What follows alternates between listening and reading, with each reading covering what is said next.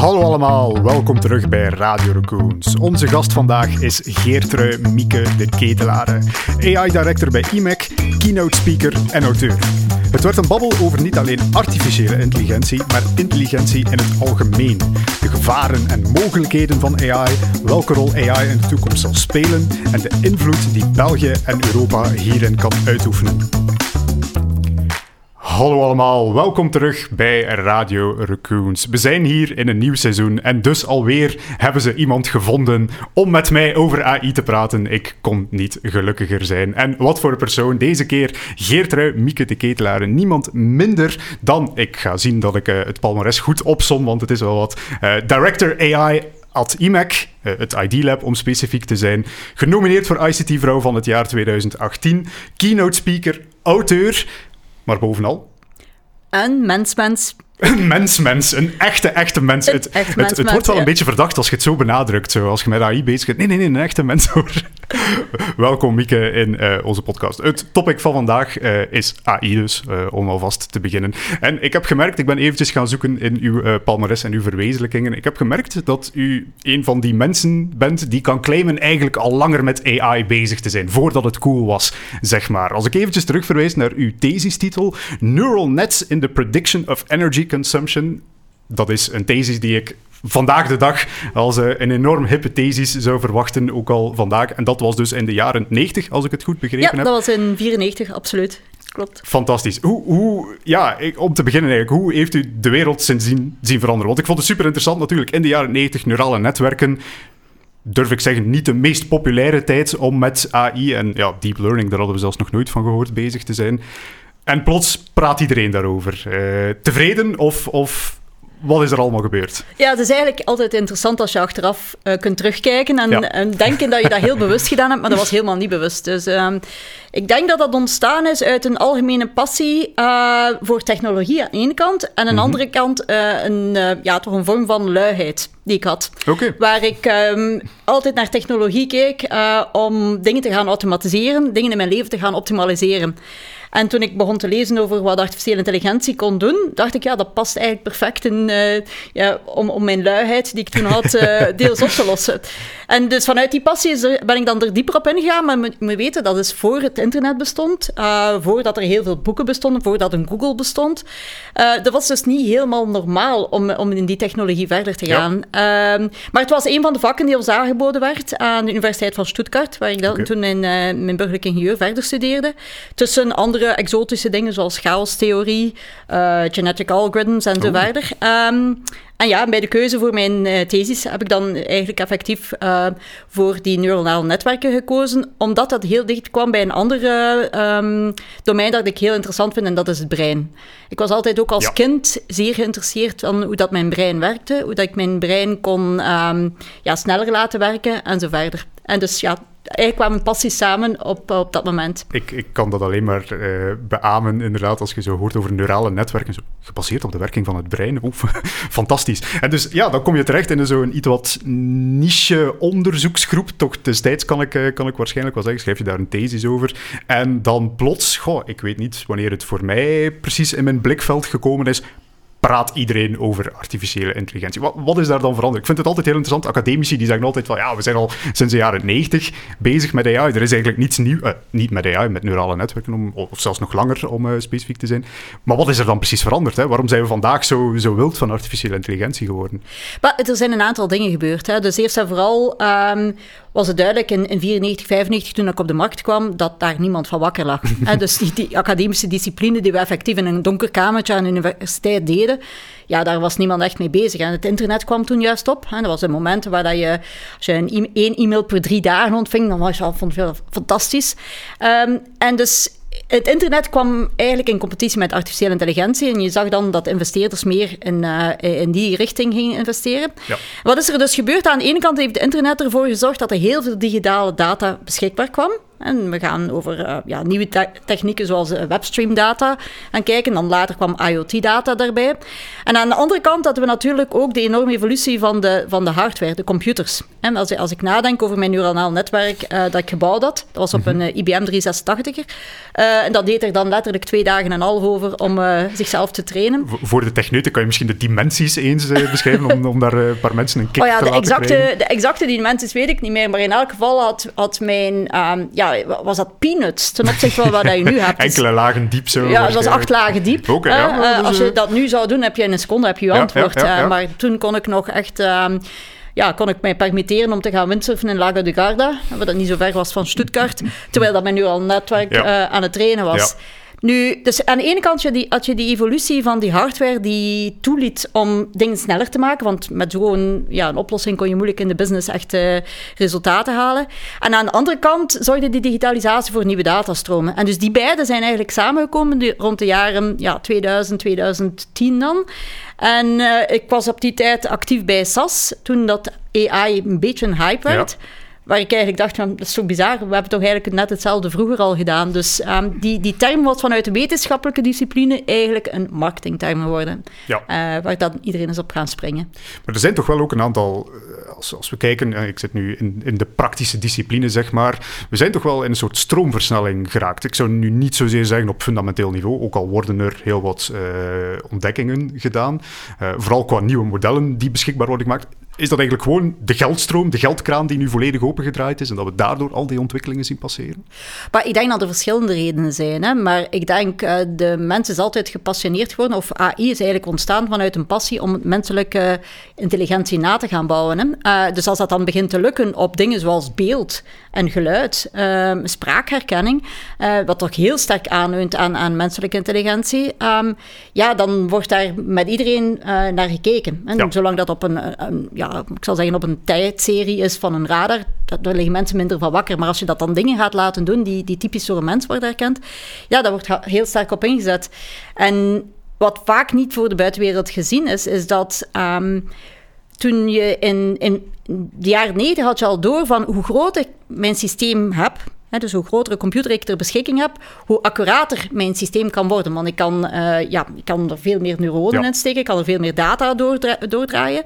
En accuraatheid is nu net het, uh, dat punt waarop dat, uh, ja, investeerders kijken. Hoe, als je een systeem kan bouwen dat zeer accurate voorspellingen kan maken, ja. ja. dan heb je eigenlijk de strijd gewonnen. En dat is wat dan in Amerika heel sterk een groei heeft veroorzaakt, is dat um, ja, die teams die aan grotere systemen konden geraken en die met meer data konden trainen, die kregen kregen meer prijsgeld of kregen meer investeerders uh, aangetrokken. Die konden daarmee met dat geld grotere systemen gaan bouwen. En eigenlijk heb je daar zo een, een, een spiraalontwikkeling ja. uh, van groter, groter, groter, grootst. Omdat accuraatheid van de systemen een, een de hoofd-KPI was op welke eigenlijk de afmetingen kwamen. Pas recent is daar nu bij uh, energieverbruik gekomen. Ja, inderdaad. Daar ging ik nu inderdaad al op, op aansturen. We zijn nu zodanig ver geëvolueerd op korte tijd dat we nu mijn inziens terug een beetje in een periode van, van nuchterheid ja. aan het komen zijn. Er is heel wat tegenwind uh, op het vlak van artificiële intelligentie. Soms, soms hele harde kritieken, om het zo te zeggen. En, en mensen die zeggen van, goh, eigenlijk, eh, artificiële intelligentie, er is, er is nog niets veranderd. Hè. We, hebben nog, we staan nog nergens, we hebben geen enkele vooruitgang geboekt ik vind dat zo'n beetje een hele cynische uh, interpretatie van eigenlijk de enorme vooruitgang dat we toch de afgelopen jaren gedaan hebben. Als we kijken bijvoorbeeld naar computer vision, ik uh, herinner me nog een XKCD-comic, misschien bekend uh, onder de techneuten toch wel, waar, waarin dat stond van, ja, ik wil een foto nemen en daar de GPS-locatie van automatisch opslaan. Wel, dat is een dagje werk voor een goede programmeur. En waarin daar stond, en ik wil ook het type van vogel gaan, gaan herkennen. Dat is een comic van, ik denk, ja, een vier, vijf jaar geleden. En dan stond er van, oei, geef mijn onderzoeksteam en enkele, enkele jaren tijd om zoiets te gaan ontwikkelen. Vandaag de dag ik kan een appje downloaden, uh, waarschijnlijk ontwikkeld door een of andere kleine studio, uh, die voor mij vogels gaat herkennen. Ik, ben, ik, ik durf er niet eens over twijfelen dat die app ondertussen op staat. Dus hey, er, er, is toch wel heel wat reële vooruitgang geboekt in mijn aanvoer. Absoluut, maar ik denk, um, en dat is mijn persoonlijke mening, is uh, dat het allemaal staat en valt met de definitie die je aan AI geeft. Dus mm -hmm. um, inderdaad, op bepaalde subdomeinen is extreem veel vooruitgang geboekt, maar als je dat dan gaat vergelijken met de algemene intelligentie van een mens, um, ja. en daar zijn veel andere vormen bij, bij betrokken, als je het zo gaat bekijken, kan je zeggen, ja, eigenlijk oké, er zijn veel vooruitgang, maar aan de andere kant kan het nog weinig. Ehm, ik ben daar zelf ook iemand die dat erbij zegt, gewoon om die, die um, ja, mensen terug met de voeten op de grond te laten landen. Hè? Want er zit wel wat spanning op de lijn tussen degenen die zeggen, ja, het kan alles, en dan mensen die zeggen, ja, nee, het kan eigenlijk helemaal niks ik denk dat je dan moet gewoon gaan definiëren wat is AI. En als je daar een common definitie hebt, kijk, ik vergelijk het altijd met de geneeskunde. In de geneeskunde, als wij uh, bijvoorbeeld onze tibia breken. Overal in de wereld zal een dokter verstaan wat het is, want we hebben een, eenzelfde definitie voor dat woord. Ehm, bij AI is dat niet het geval. Dus bij AI is er geen common language op dit moment, um, waardoor dat die spraakverwarring uh, ontstaat als we het hebben van wat is het nu wel en wat is het nu niet, hoe ver staan we nu en zo verder. Dus dat is eigenlijk wat er gebeurd is. Als ik een uitleg moet geven over artificiële intelligentie, begin ik vaak met een definitie en een gouden regel. Uh, dus de definitie maak ik heel simpel. Computers menselijke dingen laten doen het onderzoeksveld. En dan de gouden regel: eens het goed genoeg werkt, is het geen AI meer. Uh, ah zeg ik dus- dan tegen de mensen. Hè. Dus, ik, ik vind het zelf ook een beetje een, een, een vorm van menselijk chauvinisme. Hè. We, we, hebben zo de, in, de, de neiging om intelligentie steeds meer te gaan herdefiniëren. Uh, naarmate dat computers beter worden in bepaalde van. Vroeger schaken bijvoorbeeld. En schaken, dat was het uh, summum van intelligentie. En een intelligent wezen kan schaken. En een goede schaker is een intelligent wezen tot computers erin goed geworden zijn. En nu is het van, nou ja, het is maar een spelletje. Maar ja, intelligentie is toch iets helemaal anders dan kunnen schaken.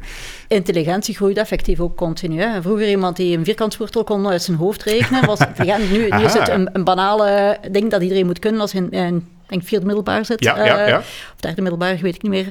Uh, maar dus effectief intelligentie, uh, ja, die, dat domein, dat groeit en dat beweegt. En ehm, nu, over dat uh, human chauvinisme, um, ja, ik noem het ook vaak breinchauvinisme. Mm Omdat we effectief zijn gaan denken als homo academicus van boven op die, op die piramide, dat wij de meest intelligente wezen zijn. En ja, daar heb ik toch ook wel mijn bedenkingen bij. Um, het is, ik denk dat we zelfs mogen gaan zoeken naar vormen van intelligentie die niet menselijk zijn uh, om ons te gaan uh, verrijken. Dus er zijn heel veel dingen in de natuur. Um, ik ben daar vooral door getriggerd geworden door de komst, uh, of door de, de coronacrisis, waar ik um, in de eerste maand, dus ik, we spreken over maart 2020, ja, ja. dacht van ah, nu gaan we met AI echt kunnen tonen aan de wereld hoe AI de wereld kan helpen. Om dan vast te stellen dat we eigenlijk tot niks in staat waren. Behalve een paar image recognitions op, op, longfoto's. Uh, want waarom? Ja, we waren, waren geen afspraken over data-uitwisseling tussen universiteiten uh, of tussen ziekenhuizen. Er was geen kwaliteitsdingen enzovoort. En daar ga je in de natuur gaan wandelen, hè, zoals veel mensen van ons gedaan hebben.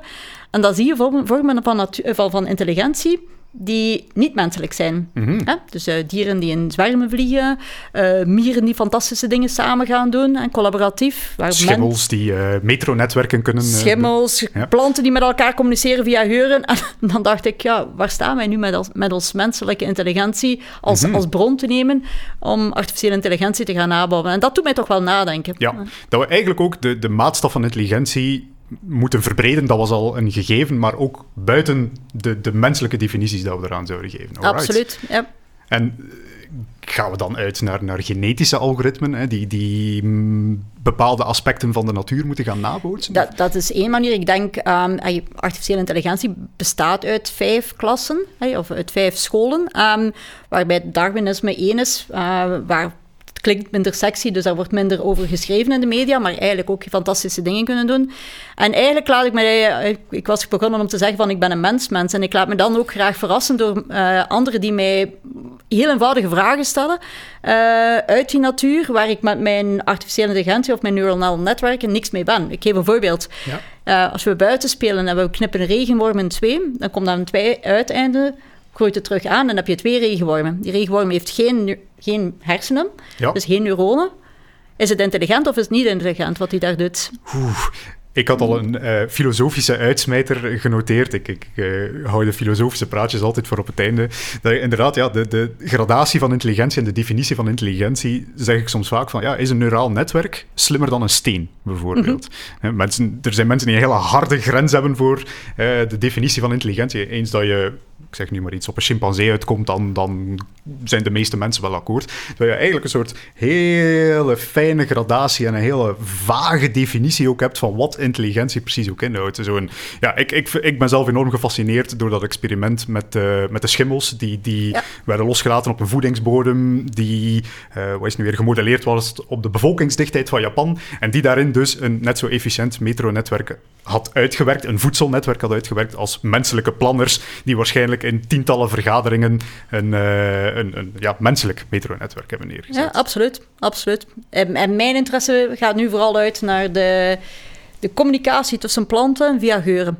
Oeh. Dus, en, uh, en, en, moeten we dat aanpassen voor onze computersystemen? Moeten we binnenkort uh, geurensystemen gaan inbouwen in onze computers? Of hoe moeten we dat precies zien? Wel, ik, ik, ik denk eraan, natuurlijk met een pet vanuit artificiële intelligentie zoals we het nu bouwen, zijn we mhm. gaan knabbelen aan de twee uitersten. We zijn aan de ene kant gaan knabbelen aan onze uh, sociale fondatie, hè? dus recht op, uh, op uh, gelijkheid, diversiteit en zo verder. Daar gaan we waarschijnlijk straks nog over hebben. Ja. En dat loopt op dit moment fout in de systemen die we bouwen met artificiële intelligentie. Maar aan de andere kant zijn we ook aan de ja, ecologische plafond aan het knabbelen, hè? met onze energie-inefficiënte yes, systemen.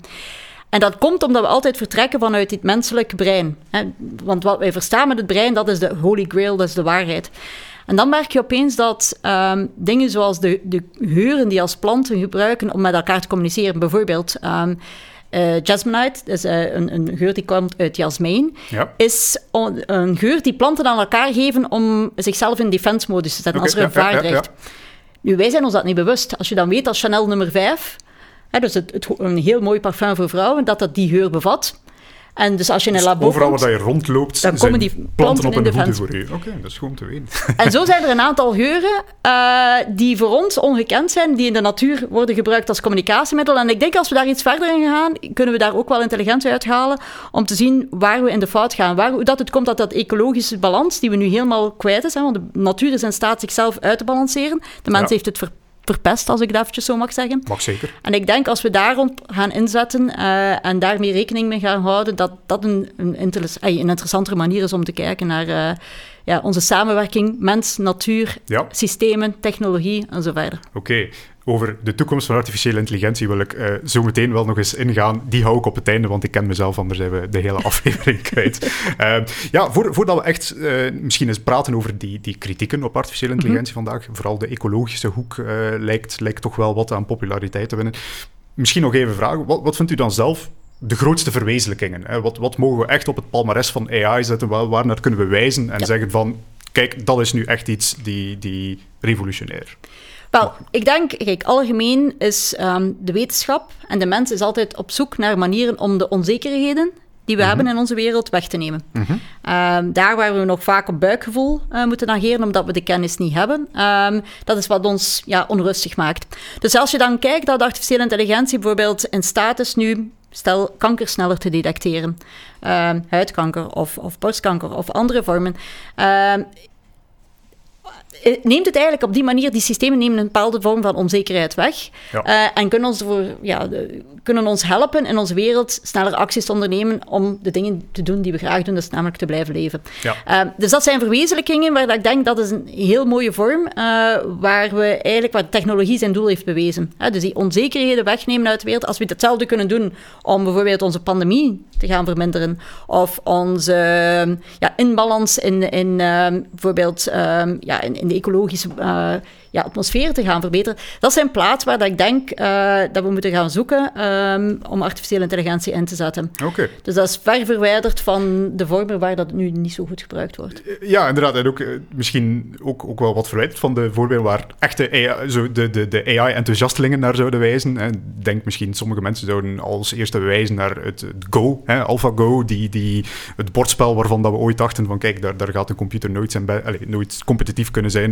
de beste speler. Uh, maar, maar jij kijkt echt naar de toepassingen om eigenlijk mensen te gaan helpen. Echt, uh... Ik denk dat, dat, dat je daarvan uit daaruit moet zien. Hè. Dus voor mij, die andere toepassingen uh, toont aan hoe, ja, hoe sterk dat die wetenschappelijke discipline is en wat er allemaal mogelijk is. Ja. Maar om eerlijk te zijn, ja, direct toegepast, uh, dat geeft natuurlijk heel goede indicaties over gamifications en dat daar kan je strategieën ook voor bedrijfswerelden uit afleiden. Um, maar ik denk dat de, de hoek om artificiële intelligentie daarin te zetten om ons als mens te verrijken met informatie die we anders niet hadden gekend of niet hadden gezien, omdat het te complex is, omdat de gegevens ervoor om die inzichten eruit te destilleren te, complex worden, dat vind ik een, de juiste inzet. Ja, Oké, om dan nu eventjes over te schakelen op de kritiek. We hebben zo al een beetje gehad over de filosofische kritiek. Er, is wel degelijk vooruitgang geboekt. Maar nu ook de ecologische. Hè. Voor, voor mij kwam dat zo'n beetje zo van... Oh, jee, uh, moeten we daar nu ook rekening mee beginnen houden?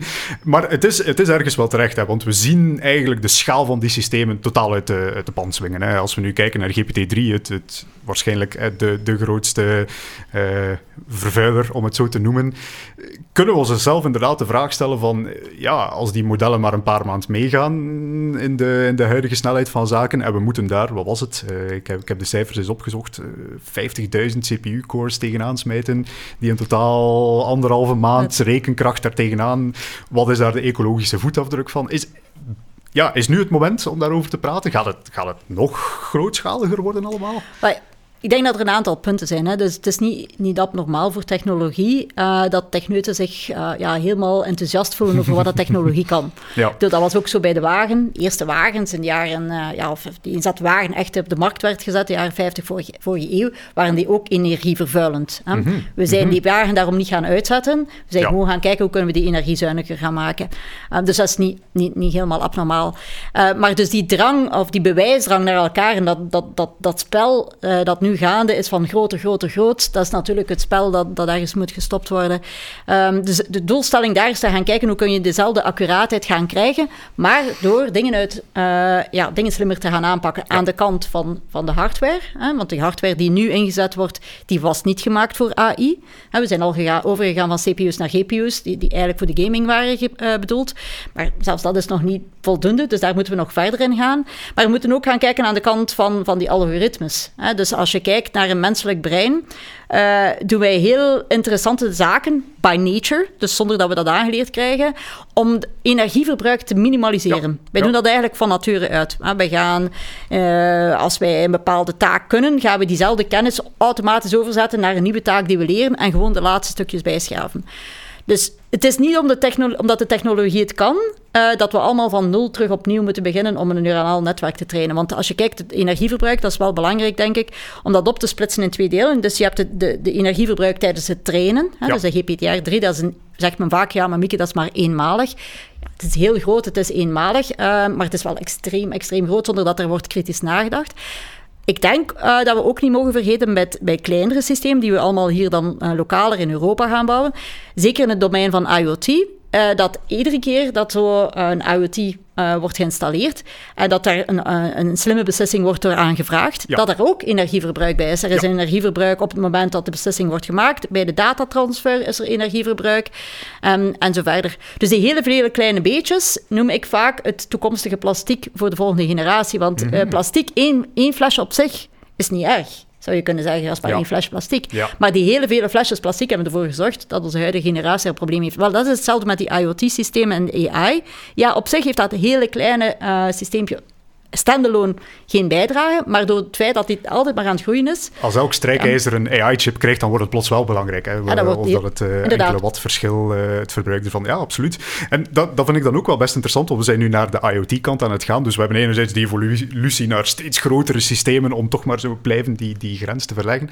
Maar anderzijds, hè, de, de opkomst van edge computing. We gaan, mm -hmm. we gaan dingen terug heel klein gaan maken, we gaan dingen terug op kleine chips gaan zetten, zo weinig mogelijk energieverbruik, zodanig dat we daar een batterijtje in kunnen steken, ergens kunnen zwieren en daar tien jaar lang niet meer over nadenkt. Dus het gaat wel in twee richtingen, precies. En het zal altijd in, er zullen altijd problematieken zijn waar je de grote omgevingen nodig hebt. Als je bijvoorbeeld uh, klimaatopwarming wilt gaan in, in, de gaten houden of, of gaan optimaliseren, dat ga je niet doen op, op een endpunt. Maar we gaan inderdaad meer en meer uh, gaan kijken naar een gedecentraliseerde aanpak. Hè, want, uh, en afstappen van het feit van we collecteren gegevens op het eindpunt, we sturen die naar een centrale plaats, we sturen het antwoord terug. Mm-hmm. dat, dat, heeft de nadelen op, op, op vier verschillende vlakken. Hè. Dus ener, enerzijds die energie-inefficiëntie, de anderzijds ook de latency, de traagheid ja. dat een beslissing kan genomen worden. Die autonome wagen gaat geen tijd hebben om te wachten tot als het antwoord terugkomt. Privacy. Hè, dus de, de, privacy van de gegevens die heen en weer gaan. Hè, dus in ziekenhuizen bijvoorbeeld, in plaats van die data op de eindpunten te halen of zelfs op, op het machine zelf. Um, dat is een punt dat door die gedecentraliseerde ja. aanpak kan uh, worden gedaan. En dan security. Hè, dus elke vorm van vulnerability, we hebben het van de week nog meegemaakt. Uh, um, als die data heen en weer moet gaan naar die centrale plaats, ja, kan die, kan die ja, met security issues te maken hebben. Ja. Dus daarvoor alleen al ga je, is edge computing um, ja, een, een mooi alternatief. Oké. En als we dan kijken, ja, we spreken dan over AI-systemen die wat de, de pan uitswingen, zeg maar, en, en de kosten die daarvan steeds maar vergroten. Er is daar natuurlijk de kritiek, maar hoe zie je daarin oplossingen? Wordt het tijd voor onze regering om op een of andere manier op soort... Ja, dat is altijd heel gevaarlijk natuurlijk als de regering technische regulaties gaat beginnen opleggen. Uh, moeten we zeggen van, kijk, maximaal zoveel kilowattuur verbruik voor een neuraal netwerk? Of, of hoe dat zou een heel moeilijke zijn. Dat hebben we ook niet gedaan bij de wagens. Ja. Uh, ik denk wat er belangrijk is, is dat er een, een kader komt. Mm -hmm. um, is geval, denk, bij alles is het een bewustwording. Hè, die bewustwording moet nog gebeuren. Je moet weten um, dat in die 50 jaar dat die wetenschappelijke discipline extreem, extreem snel is gegroeid. Dus ik denk dat daar een vertaalslag is verloren gegaan, waardoor dat de regering of de beleidsmakers eerst en vooral moeten op de hoogte gebracht worden wat het nu eigenlijk is en wat niet is. Hè. Dus eens dat dat gebeurd is, is dat effectief, en trouwens dat is bezig, is er moet er uh, moet er gekeken worden uh, om, ja, om maatstaven te zetten uh, um, van wat is er acceptabel, wat is er niet acceptabel. Nu, je moet wel verstaan dat omdat er zoveel daan, zodanig veel flavors zijn, mogelijkheden zijn met AI, is het heel moeilijk om daar een vast cijfer op te zetten. Um, ja. Er zijn heel veel sectoren. AI is een saus die in alle mogelijke oplossingen... Absoluut uh, zich verbreidt. Dus om daar één vast bedrag te zetten uh, of één vaste um, emissie, dat, dat kan gewoon niet. Dus wat voor mij moet komen is eerder een, uh, een naast de bewustwording ook een, um, een aanpak waar dat de transparantie over de energieverbruik uh, duidelijker wordt. Hè? Dus het energielabel van onze toestellen eigenlijk. Oké, okay, ja, dat is dus, een A++ neuraal netwerk bijvoorbeeld. Ja, ja, dat daar wordt gekeken, of dat via audits wordt gekeken uh, van, um, ja, zijn daar efforts gedaan geworden om die energieverbruik te verminderen. Mm -hmm. um, dat is er op dit moment absoluut niet, uh, omdat het net op ja, zo heel veel plaatsen ja, met energieverbruik verkeerd wordt ingezet. Oké. Ik hoor je nu ook vertellen over het, het, informeren van beleidsmakers. Uh, het is misschien een uitstekende segue om ook even te praten over het boek dat je geschreven hebt. Uh, mens versus machine, als ik het goed onthouden heb. Eerst en vooral, ik vond het heel interessant. Uh, in het Engels is die titel mijn aanvoelen iets minder confrontationeel. Hè. Daar, daar, gaat het over Wanted Human AI Translator of AI Human Translator. Van waar, allez, dus misschien eerst eens inleiden, waarover gaat het boek? Hè? Of is de inhoud veranderd in het Engels? Is het dezelfde boodschap die gebracht wordt? Het is exact dezelfde boodschap. Okay. Dus um, de, de, de hoofdtekst blijft dezelfde. De interviews die erin zitten zijn internationaler in het Engels boek. En in het Frans boek zijn ze, zijn ze ook um, met, met Franse spelers in plaats van okay, met cool. Nederlandstalige spelers. Nu, het doel van het boek was... Um, ik keek mezelf als ingenieur in de spiegel. Uh, en ik dacht, um, als je daar dagelijks mee bezig bent, dacht, denk je dat heel de wereld mee is. Mm -hmm. En um, ik, uh, ja, op het moment dat ik dacht van een boek te schrijven, was het eigenlijk een, een heel ander boek. Uh, het ging een boek zijn over uh, dieren die ik tegenkom in de corporate wereld. Ik ging daarmee naar een uitgever. De natuur, ja. ik ging daarmee naar de uitgever en de uitgever zei dat, ja, Mieke, maar je bent niet gekend als schrijver. Mm -hmm. Waarom schrijf je niet eerst een boek over artificiële intelligentie? En ik dacht letterlijk toen, ja, daar zit niemand op te wachten. Uh, er zijn zoveel boeken, we zijn er dagelijks mee bezig. Ja. Ik vroeg twee, twee, weken bedenktijd. En in die twee weken heb ik tijd genomen om te kijken hoe dat uh, beleidsmakers erover spraken, hoe dat business erover sprak. En ik kreeg eigenlijk, bewust of onbewust, kreeg ik heel veel voorbeelden waar ik zag dat die vertaalslag verloren was ja. gegaan tussen de techneut die de systemen maakt en dan de mensen die eigenlijk die systemen gaan inzetten. En in die vertaalslag uh, die verloren was gegaan, was dan bijvoorbeeld ook het feit dat het gaat is dat, dat het een systeem is dat kan beslissingen maken in onzekerheid, maar dat daar een bepaalde accuraatheid uh, bij het. Dat was eigenlijk helemaal verloren gegaan. Het feit dat dat systeem niet altijd 100% uh, accuraat is, zoals een regelgebaseerd systeem, dat was verdwenen. Tweede, uh, zonder namen te noemen, zat ik in een debat uh, met iemand uit de overheid. En daar stelde de vraag, zich de vraag van als AI een fout maakt, wie's probleem is het? En dan was er zonder nadenken, zei ja, maar de ingenieur. En ik zat daar vertegenwoordigd, de ingenieur.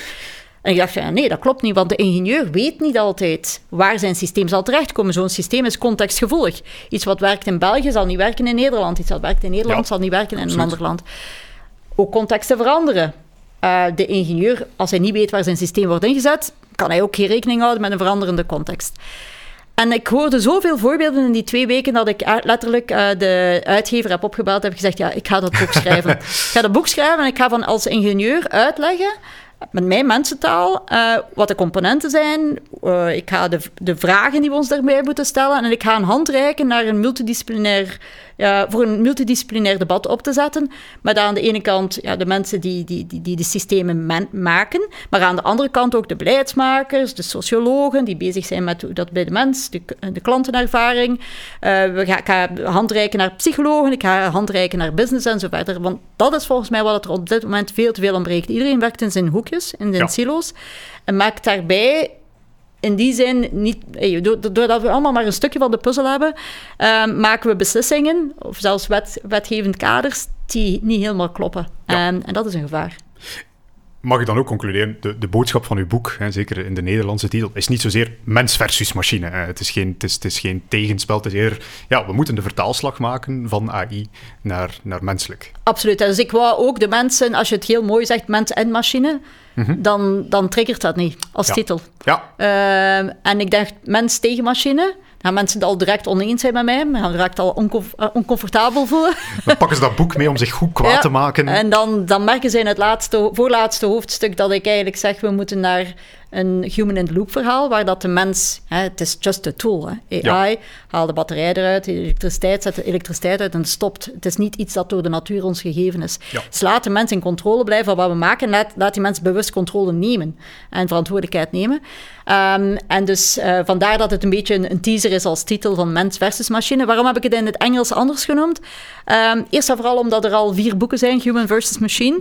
En dan dacht ik, als je dat dan ingeeft, dan is het van, oh, welke is nu Mieke? Uh, ja, ik, ik had een soort Preutse Britse mentaliteit gehoopt, maar helaas. Ja, nee, nee. En dan, maar dan dacht ik, ja, kijk, Human AI Translators, um, dat klinkt beter, uh, want daar gaan mensen niet direct denken dat het over chatbots gaat. Terwijl bij het, als moest ik het in Nederlands genoemd hebben, de AI-translator.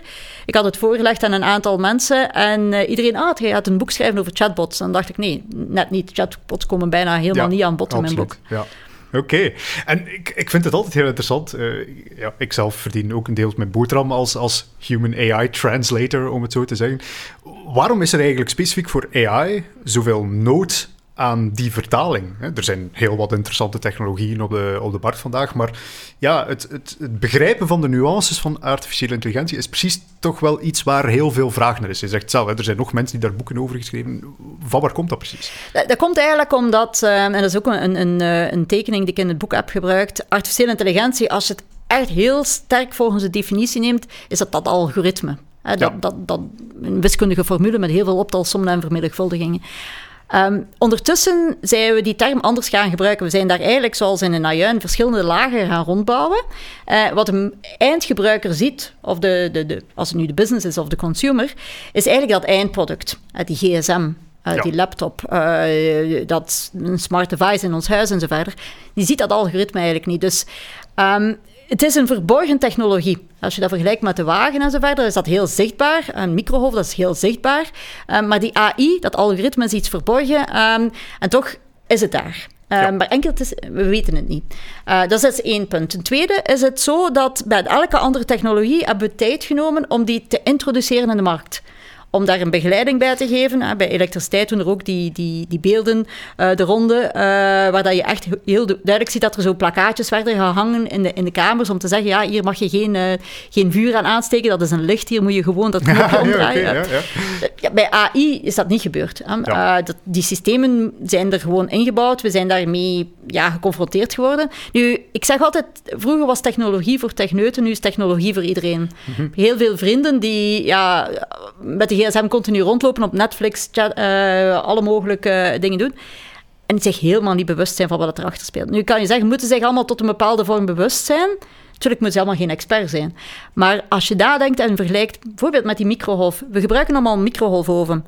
We weten perfect wat we daarin mogen gebruiken van materialen. Ja. Weten wij allemaal de fysica, de exacte fysica van hoe die microgolf werkt? Nee. Moeten we dat weten? Nee. Maar we moeten wel weten hoe dat die werkt om de, om de, de, risico's te kennen. Want dat is hetzelfde voor mij voor AI. Is dat er moet een bewustwording komen van hoe het werkt, wat het doet, welke jullie rechten zijn en zo verder. Um, en een bepaalde transparantie van bedrijven naar die eindgebruikers toe. Um, en vandaar die, uh, dat eigenlijk dat boek. Oké. Ja, dus, dus het, het, begrijpen van die materie inderdaad op een, op een functionele manier helpt wel mensen om eh, ook, ook een deel van de angsten daar rond weg te bergen. Hè? Want uh, daar, ik, ik kom nog altijd zo mensen tegen die Terminator in hun achterhoofd hebben als het over AI gaat. Of zo de, de zeker, zeker ook de, de mensen die hier met jobverlies in het mm -hmm. achterhoofd zitten als het over AI gaat. Terwijl dat we dan eh, bijna altijd spreken over een complementair verhaal. Er is, er is bijna nooit kwestie van, oké, okay, nu ben je niet meer nodig en, en het AI-systeem neemt de repetitieve taken over. Dus dan lijkt dat mij inderdaad wel een, een uh, doenenswaardige effort om mensen daar rond uh, te informeren.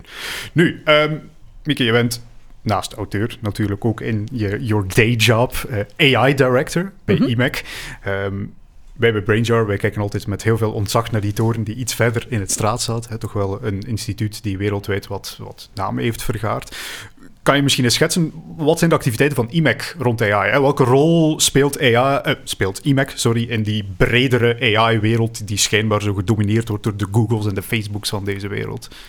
Wel, ik denk, IBEC um, heeft het uh, voordeel dat het heel veel disciplines bevat. Uh, mm -hmm. Dus um, als je kijkt naar AI, dan hebben we het over het, het ethische discipline tot aan eigenlijk letterlijk de hardware. Ja. Uh, de, de, de, nieuwe materialen die gaan nodig zijn om de nieuwe chips te maken. Uh, de reden waarom ik tot bij IMEC uh, gekomen ben, was effectief door die, het feit dat die verschillende disciplines aanwezig waren, waardoor dat je vanuit een co-optimalisatie-principe die, dat, dat, dat debat kan voeren over welke richting uh, er moet gaan. IMEC is een researchbedrijf. Uh, ja. Dat wil zeggen, wij moeten nadenken, wij moeten bewust nadenken over de toekomst. En uh, ja, ik noem het dan ook mijn AI Disneyland. Omdat daar vanuit, ja, het is heel snel een collega opgebeld van, kijk, als we dit doen, wat zijn de gevaren? En je kan eigenlijk dat, dat multidisciplinair debat op een heel korte uh, afstand met elkaar gaan voeren. En okay. daar was een heel bewuste keuze. En, en hoe moet de buitenwereld dat dan zien? Maken jullie uh, nieuwe netwerken? Uh, hoe, wat, wat komt er uit IMEC, zeg maar, om, in, in, verband met artificiële intelligentie? Ja, als, als, je de, als ik het over de drie componenten dat mag hebben, dus, dus je hebt het stukje hardware, dus effectief, er wordt heel proactief gewerkt aan, aan nieuwe vormen van chips, die okay. veel dichter aanleunen, dus die energie-efficiënter zijn. Ja. En dan gaat, zonder daar te technisch in te gaan, dan gaat het over neuromorphic chips, spiking neural network en zo verder. Dus dus um, dat gaat al heel dichter uh, bij van hoe dat een menselijk uh, ja. uh, brein werkt. Dat is één punt. Um, dat is heel technisch. Dat is heel fundamentele research nog. Dat is de research die ook iets ja, algemeen in tijd trager gaat. En aan de andere kant, uh, de heel andere kant van het spectrum, gaan we nadenken. Um, niet direct nieuwe algoritmes uitdenken, maar uh, optimalisaties van algoritmes doorvoeren. Bijvoorbeeld um, transfer learning enzovoort. We gaan nadenken ook over dingen die on, op dit moment ontbreken. Um, algoritmes tussen verschillende sensoren, hè. sensor fusion technieken ja. enzovoort. Dus dat zijn de dingen. Dus aan de, de, de volledige uiterste van het scala uh, gaan we gaan nadenken. Dat is op technisch vlak, hè, want okay. dat zijn heel technische thema's. Maar we hebben ook uh, teams um, die uh, aan de legal kant meewerken met Europa, aan de, regel, mm -hmm. de, de, wetgeving die er moet komen.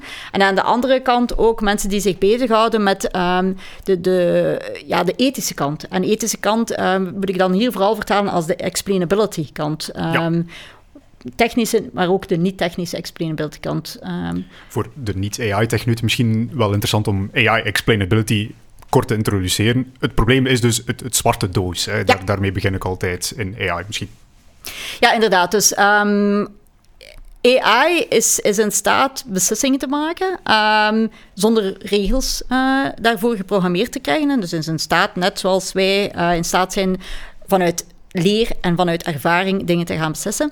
Maar dat wil zeggen, net zoals wij bij ons brein ook niet exact kunnen zeggen hoe dat, welke neuron tot dat Ik zeg uh, altijd, zagen een mensenbrein open en je ziet in die grijze materie ook niet wat er aan de hand is. Ja, als, we, als we het over dat deeltje hebben, dus de neural nets, inderdaad, kan je niet als... Dat is een zwarte doos, een blackbox, zegt men. Nu, het is zo dat er ondertussen technieken zijn ontstaan die die, die doos toch wel lichtjes open doen. Die kunnen aantonen, bijvoorbeeld bij ik neem je een voorbeeld bij een verzeker, uh, verzekering. Als die een foto ziet van een wagen met schade op, die heel, heel duidelijk kan aantonen welke zones op die foto uh, verantwoordelijk zijn voor een bepaalde ja, beslissing, ja of nee. Ja. Uh, ook bij kanker kan bepaalde, bepaalde onderdelen van het beeld gehighlight worden, waarom dat er wordt gezegd van kijk, wij zien hier kanker op, terwijl dat misschien voor het blote oog van, van, de, van de dokter niet gekend is. Dus die technieken zijn er. Um, of worden nog verder eigenlijk ook ontwikkeld. Um, En moeten de, uh, ook de wereld uh, buiten, uh, die moeten eigenlijk die vertaalslag ook nog vinden naar de buitenwereld. Dus daar zijn we sterk mee bezig, van welke sector, bij welke technieken heeft welke tools nodig om die explainability erin te halen. Waarom is dat belangrijk? Dat is omdat als je kijkt naar de investeringen die gedaan zijn op AI, die zijn heel hoog. dat is ook een hype, dat is een typisch gevolg van de hype. Maar anderzijds zie je dat die adoptiegraad toch blijft hangen. Dus okay, die investering blijft doorgaan, maar die adoptiegraad blijft ongeveer hangen op 17 procent. Van, van bedrijven die letterlijk gaan incorporeren in een processen. Um, ik noem dat uh, het feit dat zij uh, kunnen doortrekken na de PPP-fase. En de PPP staat voor Pilot, POC en Prototype. Mm -hmm. Daar raken vele, veel meer bedrijven. Maar dan om dit echt te integreren in processen blijkt het moeilijk. En waarom blijkt het moeilijk? Een van de hoofdredenen is omdat ze er geen uitleg bij krijgen. Ja. dus uh, je kan zeggen bijvoorbeeld AI wordt ingezet bij een bank die dan gaat bepalen lening of geen lening. Um, het is niet oké okay om te zeggen tegen een klant, it's, computer says no. Um, je moet kunnen aan de klant uitleggen, ja, kijk, het is aan basis van deze karakteristieken dat de lening niet werd toegekend. Dus die explainability, uh, dat is nu één voorbeeld, is in alle sectoren belangrijk om die adoptiegraad te gaan vergroten. Om ook dat gevoel van angst, een machine gaat over mij beslissen, te gaan wegnemen en aan te zien van, oké, dat is een machine die mij inzichten geeft, die ik misschien niet met het blote oog had gezien.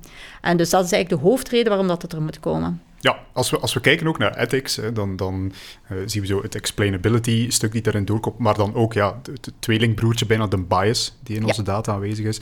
Uh, ik, ik maak explainability vaak heel concreet door tegen mensen te zeggen, sommigen hebben zo de mindset van, ja, als het werkt, who cares, hè, dan, dan uh, moet ik mij daar niet mee bezighouden. Maar als je dan HR-systemen bouwt, dan is het misschien wel interessant dat je AI-moment algoritme op een bepaald moment kan zeggen van... Goh, ik vind dat een interessante kandidaat omdat het een blanke man is. Hè? Want dan, dan weet je dat er iets is misgegaan. En dat brengt ons in bias natuurlijk. Hè? AI zuigt uit de waterput van de, de data die wij met ons allen aan het genereren zijn. Maar er zijn er die zouden zeggen van ja, die waterput is zwaar vervuild. Hè, want, want het is eigenlijk ons afvalwater, min of meer, die wij als mensen produceren, die wij op het internet zwieren, die wij nu gebruiken om AI-systemen te gaan trainen. Ja, wat, wat kunnen we daaraan doen eigenlijk? Is dat, is dat een groot probleem volgens u?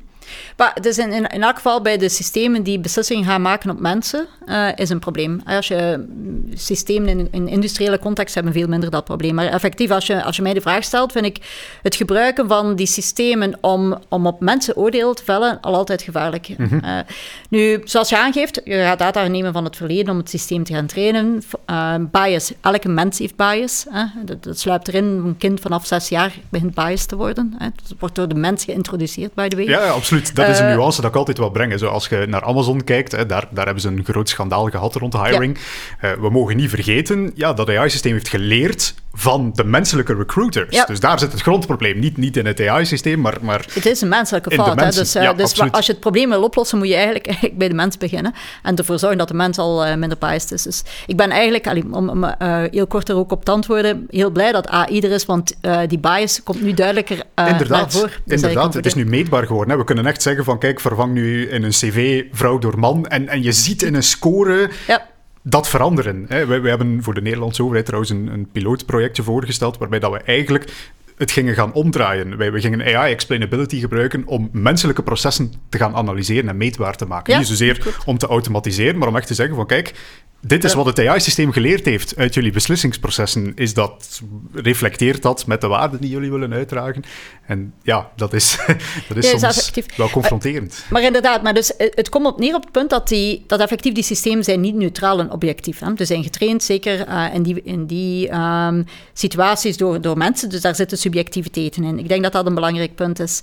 Um, nu, er zijn verschillende technieken om je bias technisch uit je systeem te halen. Uh, naast de bewustwording die bij de mens moet leven. Uh, maar er zijn ook een aantal punten die ik nog altijd zie, ondanks alle voorbeelden. Want dat Amazon-voorbeeld is inderdaad een heel mooi voorbeeld, maar het is ook al vijf jaar oud. Maar het blijft gebeuren. Dan stel je de vraag van hoe komt dat? Um, en dan merk je eigenlijk dat het daar ook uh, terug die ontbrekende vertaalslag is die er zit. En ik ga, ik ga een, voorbeeld geven. Is dat um, het is niet zo eenvoudig door te zeggen van we gaan niet meegeven als het een man of een vrouw is, of we geven de voornaam niet mee. Heel vaak uh, zit het aan in andere variabelen. Bijvoorbeeld single ouders hè, zijn vaak vrouwen. Bijvoorbeeld. Single ouders of bijvoorbeeld een e-mailadres zegt iets over de leeftijd. Aha, ja. Uh, als ik een Gmail heb, dan zal ik waarschijnlijk niet boven de 70 zijn. Uh, als ik een scarlet.be heb, dan ben ik waarschijnlijk boven een bepaalde ja, leeftijd. Dus ja, ja. het is niet zo eenvoudig van de leeftijd niet mee te geven. Um, dat, is, dat is één punt. Dus het zit hem soms in variabelen en dan kan je niet meer met het blote oog zien. Hè? Uh, dat, daar moet je gewoon bewust over zijn. Of een school zegt iets over het feit dat je een vrouw of man bent. ondanks dat je zegt, ja maar Mieke, ik heb, het, ik heb, het, ik heb de, de vorm niet meegegeven. Ja, maar je hebt de school meegegeven, dat zit er ook in. Dus dat is één punt, dat we moeten ons bewust zijn. Um, een tweede punt is dat... Um, vaak, en daar hoor ik heel veel CEO's hier in, in België zeggen, is ja, we vinden die data scientist lokaal niet, maar we hebben onze data hebben opgestuurd bijvoorbeeld naar Polen. Um, en dan inderdaad, in Polen krijgen ze die data binnen. En dan gaan ze daar perfect accuraat systeem van maken. Maar, maar ze, hebben geen weet wat er, eigenlijk, wat er eigenlijk in die data staat. Okay. Braschaat versus Schaarbeek. Het feit dat daar in het verleden continu mensen van Braschaat worden voorgeselecteerd op mensen van Schaarbeek, ja, dat weet iemand in Polen niet. Kan je dat die, die, data scientist, die top data scientist in Polen kwalijk nemen? Nee, dat kan je niet, want hij heeft niet de context waar dat systeem moet meeleven uh, meegekregen. Dat is één punt. Een tweede punt dat ik toch wel wil aangeven is, vele bedrijven, zeker nu na corona, moeten door veranderingen. Uh, nu, om dan op dat moment een AI-systeem los te laten, dan ga je eigenlijk die verandering niet teweeg brengen. Want je gaat eigenlijk terugvallen op kandidaten die je geselecteerd hebt in het verleden. En mensen die dat iets ander profiel hebben, die gaan er net niet geselecteerd worden. Dus dat is al uh, een belangrijk punt. Um, maar ik en dat is mijn, mijn, mijn stokpaardje ook. Ik heb gezegd, ik ben een mensmens. Ik heb zoiets, als je dan weet dat AI ingezet wordt voor dulle, dirty en dangerous taken, Um, wat is daar dul aan mensen te selecteren? Wat is daar dangerous aan? Waar is daar dirty aan? Daar is mhm. niks. Dus voor mij is dat niet de juiste plaats om een systeem volledig end-to-end te gaan automatiseren. Ja. Ik denk dat we daar eigenlijk moeten ja, onze energie steken, AI-systemen in HR-context, bijvoorbeeld bij preventie, preventie van stress en zo verder, um, in plaats van in acquisitie van nieuwe kandidaten. Oké. Nu, om het dan nog eventjes heel breed te gaan bekijken als we spreken over artificiële intelligentie. Ik denk dat we naar twee plaatsen kunnen wijzen als zo de, de voornaamste activiteitenhubs. De VS enerzijds, de grote techspelers die daar toch wel vandaag een hele grote rol in spelen. Anderzijds een beetje de andere richting uit China, die toch wel heel sterk aan het investeren is, heel sterk aan het investeren is, eh, heel sterk aan het inzetten is op, uh, op AI dan rijst altijd overal dezelfde vraag. Ja, maar wat met België? Uh, en misschien nog breder, ik, ik, zie het altijd, ik zeg bijna nooit België, wat met Europa? Uh, moeten we daarin samenwerken? Uh, kunnen we als België een vuist maken? Is het een Europees verhaal? Kunnen we überhaupt nog iets betekenen? Ja, het is, is, een vraag die inderdaad veel gesteld wordt. Hè. Dus uh, inderdaad, in Amerika is, is gewoon historisch gegroeid. Dat heb ik daarnet uitgelegd. China is een heel bewuste keuze geworden. Ja. En na het, na het winnen van het spel uh, hebben zij duidelijk gezegd, kijk, daar is toekomst in, daarop gaan we investeren. Ik dat beide gewoon, ja, die zijn, het is gebeurd en dat is gewoon acceptabel. Um, waar, waar kan Europa, uh, kan Europa nog een rol spelen? Ik, ik heb daar een heel eenvoudig antwoord. Ik ben natuurlijk een techneut. maar um, je, kan, je, hebt altijd, je hebt altijd een keuze. Je hebt altijd een keuze niks te doen. Dan gaat er zeker niks veranderen. Of je hebt een keuze... Is dat naïef? Ik denk het niet. Ik denk het niet en omwille van de reden dat... Uh, twee redenen. De eerste reden is omdat we naar die gedecentraliseerde systemen gaan. Dus waar we niet meer de nood hebben aan de toegang tot die grote zware platformen en die grote zware structuren. Um, dus ik denk dat technisch gezien dat we daar, als we daar de juiste keuzes maken en van onze sterktepunten uitgaan en inzetten op een gedecentraliseerde aanpak, uh, dat we daar degelijk het verschil kunnen maken. Dat is één Het tweede deel is dat je ook merkt dat je GDPR, waar we een voorloper met Europa, maar zie je gekopieerd worden, ook nu aan de kant van Amerika. Ook nu met, met de, uh, het kader dat er geschept is uh, door Europa op, op AI-vlak, um, ehm, denk ik door die moraal, uh, die bewustwording erin te steken, dat we daar ook um, ja, een, een systeem zullen maken of kennis zullen creëren die ons onder, zullen onderscheiden van anderen. Um, dus ik ben helemaal overtuigd van beide punten. Dus ja. gedecentraliseerd en dan ethiek. Oké. Ja, ik, ik, sommige mensen hoor ik soms alleen maar praten over ethiek en dan ben ik altijd zo'n beetje neergeslagen van oké, ja, wij zijn misschien wel de ethische experten, maar ondertussen gaat China en de, de VS goede, veel geld verdienen en goede strategische dingen ontwikkelen, terwijl wij zeggen van ja, maar je mag het wel De context is anders, hè. Dus um, dingen die, het is ook niet zo omdat technisch iets kan, uh, want je, je, kan soms, ik, uh, er wordt op tv heel veel getoond van China. En ik moet al zeggen, als techneut kijk je daarnaar van wauw. Uh, maar dan denk je, ja, past dit in de context waar we hier in leven niet?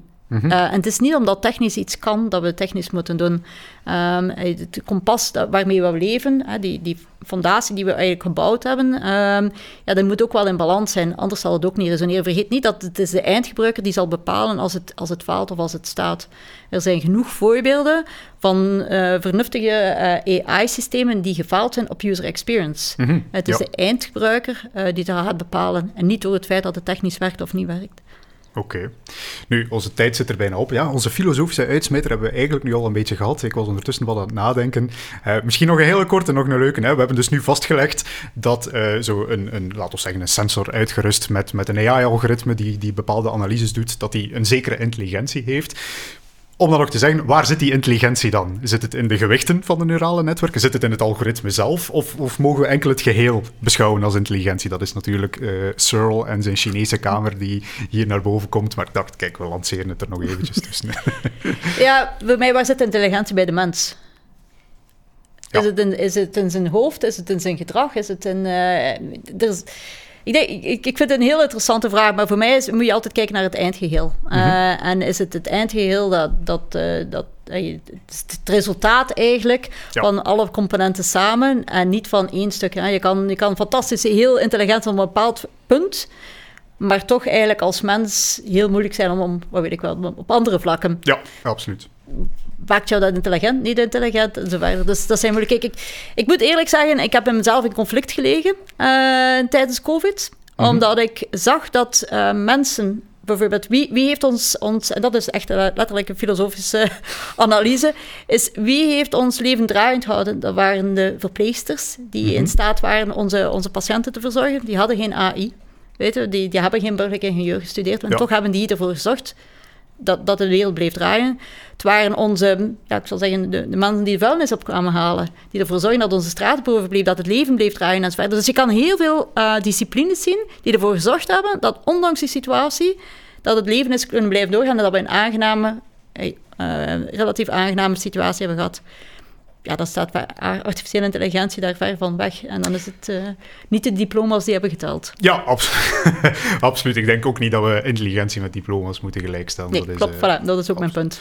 Goed. Mieke, Geert Mieke de Ketelaar, om nog eventjes de, volledige titel te gebruiken. Ik zou zeggen, uh, onze tijd zit erop. Bedankt voor jouw aanwezigheid. Bedankt voor de interessante AI-babbel alweer. Eén keer per, jaar mag ik uh, met een AI-persoon praten. dus veel dank daarvoor. Veel dank voor de interessante babbel. ik wijs nog eventjes naar Sam voor de afsluitende boodschap. Ja, voilà. Ik denk wat ook wel nieuw dit seizoen is, we, ik heb hier Daphne naast mij zitten ook, ons marketingmanager, die eigenlijk heel uitvoerig show notes neemt. Eigenlijk alles wat jullie zegt een beetje samenvat. Dat gaan we ook op de website zetten. Dus daar kan je ook alles uh, nalezen wat jullie gezegd hebben. Maar uh, ik raad ook iedereen aan. Mieke, we zullen je boek er ook even insteken in de show notes. Als je werkt in de technologie sector of in AI en je hebt altijd problemen om aan vrienden en familie uit te leggen wat doet je nu eigenlijk, denk ik dat je boek wel echt een aanrader is uh, om te kopen daarvoor. Dus dat zou ik zeker aanraden. Moest je deze aflevering via via doorgestuurd hebben gekregen en het is de eerste die geluisterd, abonneer zeker op iTunes, Spotify, YouTube, whatever. En dan blijf je op de hoogte van toekomstige afleveringen. En Mieke, heel erg bedankt. Ik vond het persoonlijk super interessant. Alright. Dankjewel. Dankjewel voor die uitnodiging. Kijk, en met die commerciële boodschap kunnen we afsluiten. Dat is mijn taak, David. Bedankt iedereen en eh, tot de volgende keer.